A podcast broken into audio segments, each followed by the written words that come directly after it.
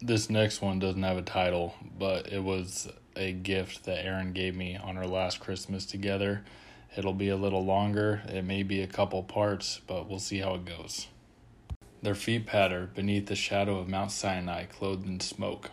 Black men in loincloths, dicks swinging beneath their veil like children trapped in fallen tents, and women stripped to their Kethoneth undergarments stamp their calloused feet to the rhythm of beating drums and crashing tambourines.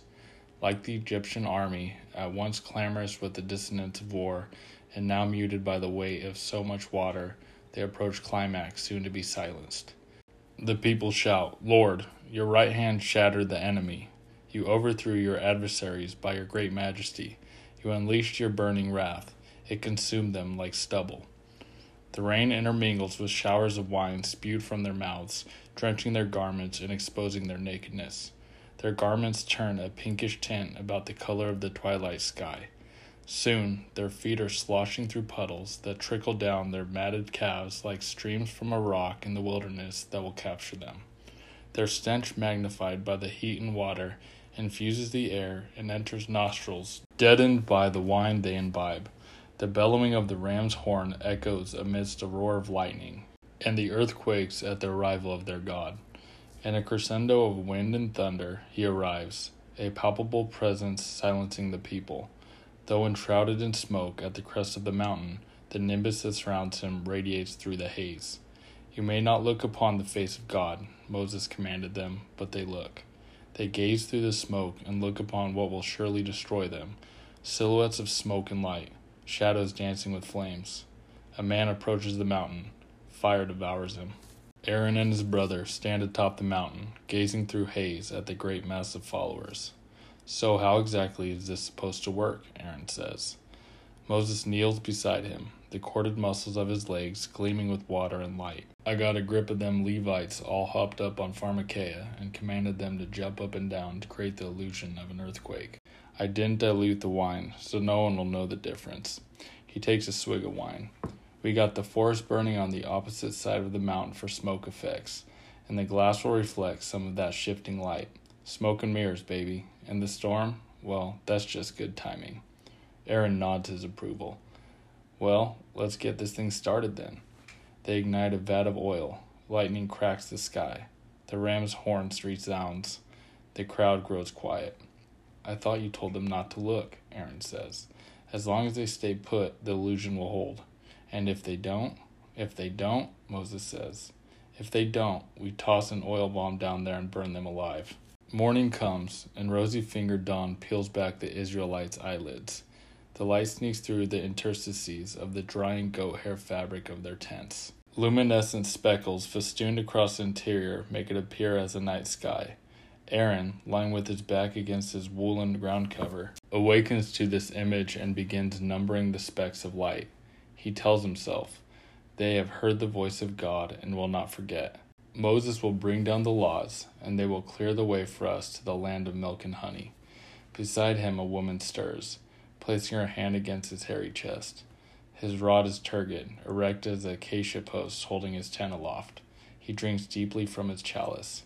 He feels the scarabs begin to colonize his brain, boring a network of tunnels excavated for oblivion. He becomes lost in the labyrinth as he enters his concubine. Moses remains at the peak of Mount Sinai he does not eat or drink. He does not sleep. He has been ingesting harmine for its psychedelic effects. He engraves on stone tablets the laws that will tame the people. Sweat collects on his black forehead. Inscribed by the hand of God, he says under his breath. With the sun reaching its zenith, Aaron sits in doorway of his tent. A draft passes through the opening, carrying with it the stench of the people's herald. What is it? he asks. The herald cowers as he approaches. His face is screwed up and pouring sweat. If it's more wine you've come for, I can't help you. You stiff necked people nearly drank it all. Aaron drinks from his chalice and wipes a trickle of red from his beard, replacing the moisture with a fine dust. I'm not here for wine, the herald stammers. It's Moses. He hasn't returned, and the people are growing distressed. They request that you make for them a god to worship. Stiff necked indeed, he says. Bring me some gold and I'll figure something out. And sacrifice something. I'm hungry. Aaron is half drunk, with a belly full of greasy lamb by the time a pile of gold earrings has been amassed by the people. He puts half the gold in his chest and takes the other half to the forge. There he melts the gold earrings and hammers the mass into a golden calf. His art is idolatry. He is an, ex- an expert at it. The gold is returned to the people, a curse disguised as a blessing. This is the God that brought you out of Egypt, Aaron says. Praise him, for he is mighty. Moses returns to jubilation and the stirring of dust. He carries with him two stone tablets.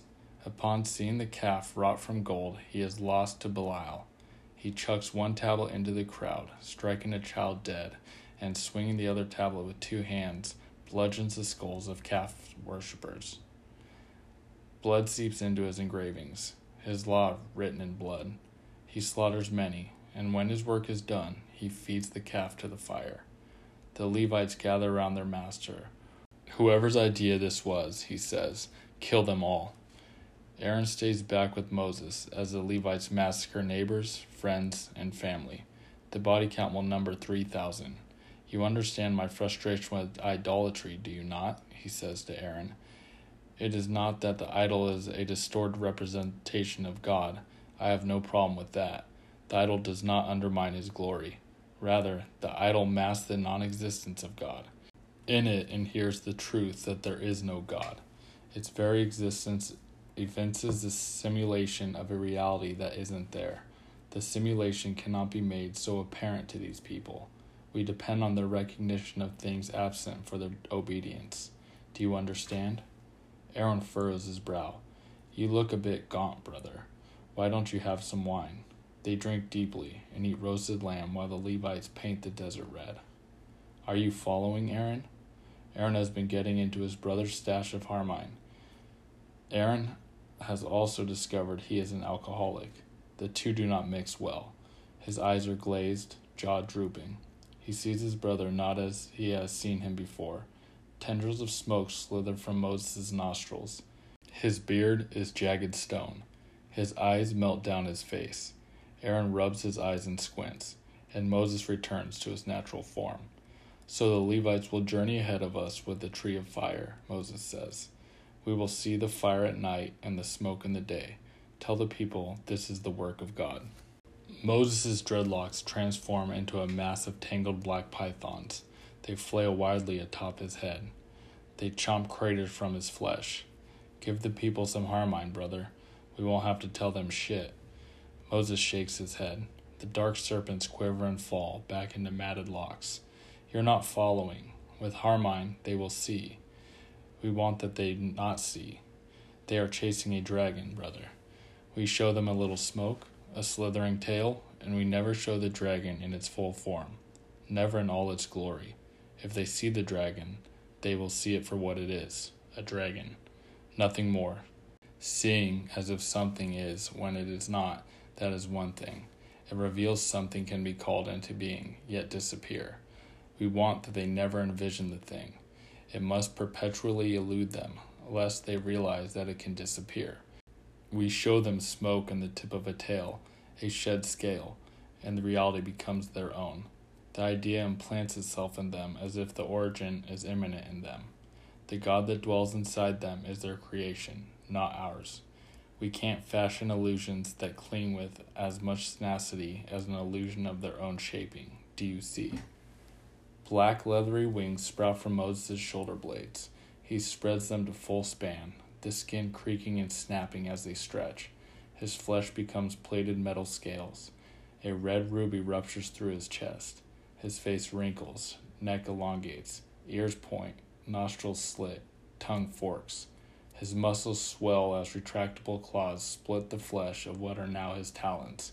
His rocky spine emits spikes, and a tail unfurls from his rear. Fire erupts from his mouth. Aaron rubs his eyes. He shakes his head. He squints. Moses remains unchanged. Yes, brother, Aaron says. I see.